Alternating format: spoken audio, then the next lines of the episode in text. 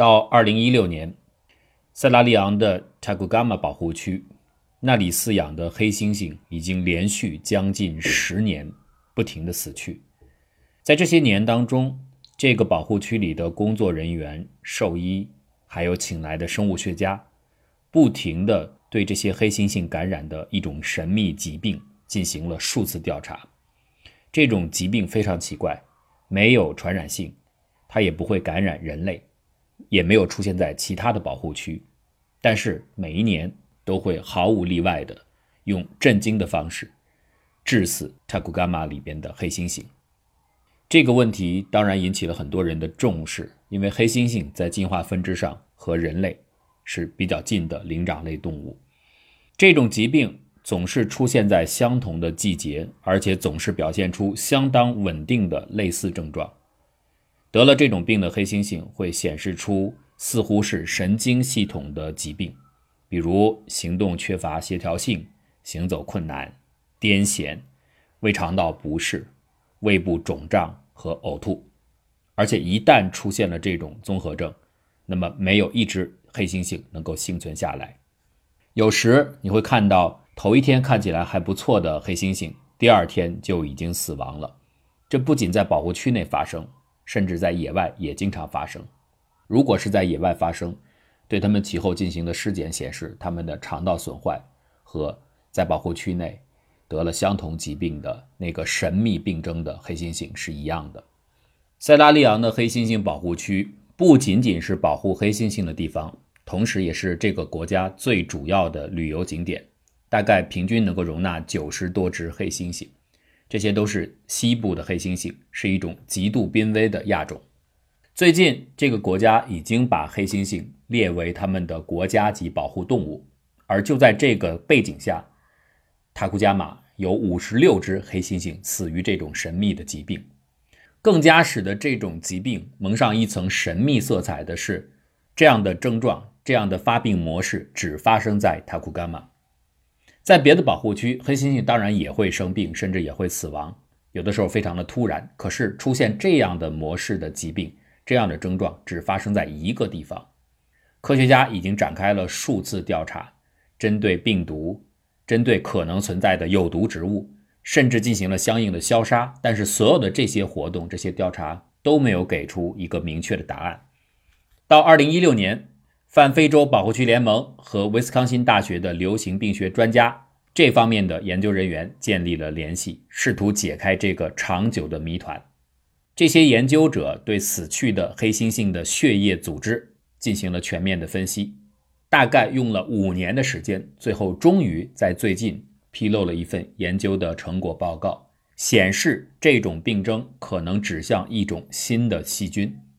到目前为止，研究还没有发现。细菌是造成这种疾病的唯一原因，但是它明确的指向了 s a s i n a 病菌，这是一类病菌，造成疾病的可能是其中的一种。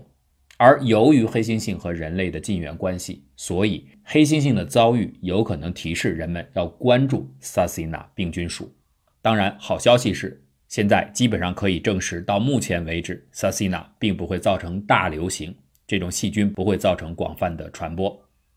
此项研究的进展并不像听起来这么的容易，其中把原始待研究的黑猩猩的组织原材料运送到实验室去，就是一个颇费周章的事情。第一项障碍来自于许可证，因为黑猩猩在塞拉利昂属于濒危物种，那么相应的组织搬运一定要经过特殊的许可才可以。不仅是活体的动物，包括患病个体身上的组织样品要运送都不容易。所以，相应的文书作业大约花了一年的时间。等到真的要运送样品的那一天，其实需要保护的警察反倒没有出现。研究人员当时要运送样品到机场去的轮渡，当天已经关闭了。所以，他们其实是最后驾着一条小船，还有开着他们的车，连续的冲刺才得以赶上。在那个小船的上面，容积很有限，每个人的头上至少扛了三十公斤重的样本。到机场也有困难，因为机场缺乏相应的冷藏设备。不过历经艰险，最后整个团队还是把样品从飞机上运到了威斯康星的实验室。接下来就是对可疑的未知病原体进行排查。排查的对象包括各种病毒、细菌、寄生虫。研究人员使用基因组分析的方法，对照健康的和得病的黑猩猩的血液和脑组织。那么很快，一个非常值得注意的嫌疑犯露出了身影。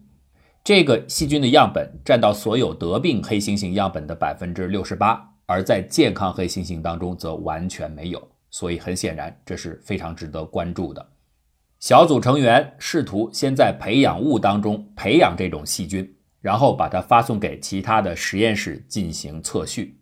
奇怪的是，这种细菌在实验室环境里几乎不发生生长。最终，人们发现它可以在脑组织的图片当中大量的增殖。把增长后的组织放在显微镜下，你可以看到里边有大量的细菌，都是通常的球形或圆柱形。可是就在这个时候，研究人员注意到一个非常奇怪的四叶草外形，从上面看它就像一片四叶草，但是实际上它是四个球的立方体的形状。这个典型的形状表明它属于 s a s i n a 属。这个属其实对于研究人员来说并不陌生，它目前包括两个已知的种，一个种是生活在土壤当中，另一个物种是在1844年就被发现，当时称为 Sassina ventriculi。而 ventriculi 这个种可以在人类和灵长类动物当中引起胃肠道的症状，就和塔库伽马保护区黑猩猩所表现出的一样。在人类当中，经常会在手术之后发现 s a s i n a 大量的发展，并且产生了填充整个肠道内部的气体。一旦它的感染到达这样的一个阶段，基本上病人会走向死亡。这种情况在专业用语上叫做气肿性肠胃炎。就是塔库伽马保护区里的黑猩猩所表现出的情形，但是随着调查进一步的发展，人们慢慢注意到，黑猩猩样本当中表现出的 s a s i n a 的细菌来自于脑组织当中的这种病菌，它肯定不属于上述肠道细菌的这个种类，与人和动物身上存在的多年来人们早就知道的熟悉的这个物种是不一样的。新发现的品种个体更大。基因组有着明显的序列差异，研究小组暂时的把他们新发现的菌种命名为 s a s i n a triglyceridae，